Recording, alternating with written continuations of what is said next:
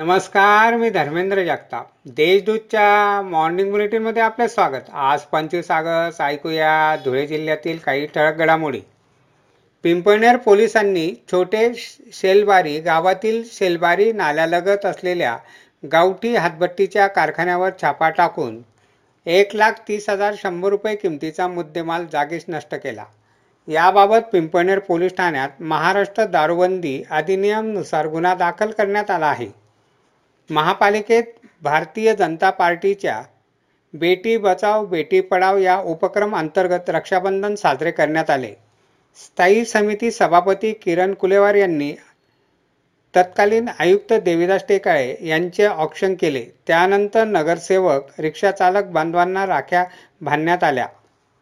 धुळे तालुक्यातील सोंगीर येथील ग्रामपंचायतीच्या मासिक सभेत अतिक्रमण तसेच ब्युटी पार्लर प्रशिक्षण बिल अदा करण्यावरून गदारोळ झाला.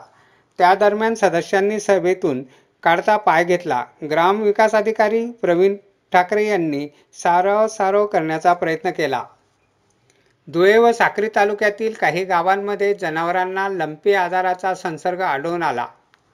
त्यामुळे या रोगाचा प्रसार जिल्ह्यातील अन्य ठिकाणी होऊ नये म्हणून संसर्ग क्षेत्रापासून पाच किलोमीटरचा परिसर बाधित क्षेत्र म्हणून जिल्हाधिकाऱ्यांनी घोषित केला आहे.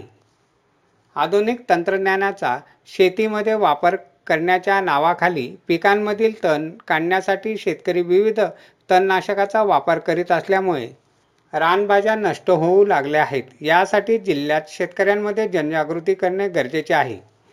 कांदा निर्यातीवरील चाळीस टक्के वाढीव शुल्क रद्द करावे यासह अन्य मागण्यांसाठी साक्रीत महाविकास आघाडीतर्फे रास्तारोको आंदोलन करण्यात आले. यामुळे सुरत नागपूर महामार्गावर वाहतूक ठप्प झाली होती. अशा आहेत आजच्या टळक घडामोडी. सविस्तर बातम्यांसाठी वाचत राहा देशदूत आणि ताज्या बातम्यांसाठी भेट द्या. W W W dot Deshdoot dot com या संकेतस्थळाला. धन्यवाद.